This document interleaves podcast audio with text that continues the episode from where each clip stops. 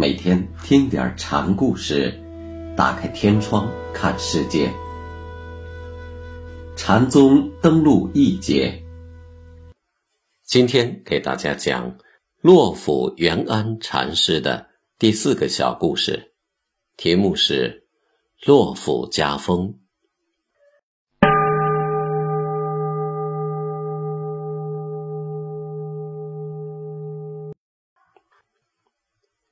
洛甫在临济门下时，已对临济的方法宗旨深有心得，只是修持的功夫不到家。到了家山那里，经家山对功夫境界见地的点拨，使洛甫彻底开悟。所以，洛甫兼两家之长，既有功夫，又有见地，本人又气派很大，教法很是严厉。石头门下讲究话语机锋的灵脱百转，临济则是雄狮巨地，讲究的是摄魂出窍的夺法；洛府则是柔中有刚，不怎么用棒用鹤，但答话中机锋俊俏，锋利快捷。有僧人问他。元一三点人皆会。洛府家风是什么？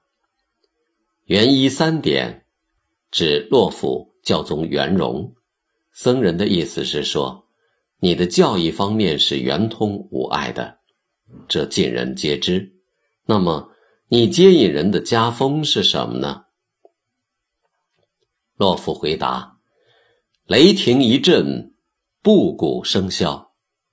雷霆震是指声音之来，布谷箫是说声音之去，来去交替，任运无际。雷霆威猛，布谷柔和，是说刚柔相济。布谷是春光融融的音响，雷霆是炎炎盛夏的声音，只是说他的家风有威猛。也有婉约，八字之言中，很好的把自家门风表达了出来。有一次，他上堂的时候说：“孙膑要收摊儿了，有卜卦的人赶紧来。”孙膑善占卜，洛甫用以自比。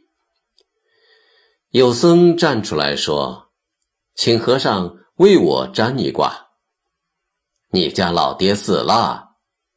僧人竟然无言以对。僧又问：“什么是祖师西来的本意？”洛夫用杖子敲了禅床三下，问道：“会吗？”“不会。”僧答：“天上呼雷惊宇宙，井底蛤蟆不举头。”洛夫说：“天上打个大霹雷。”把全宇宙都惊动了，可是井里的蛤蟆却是不知不识。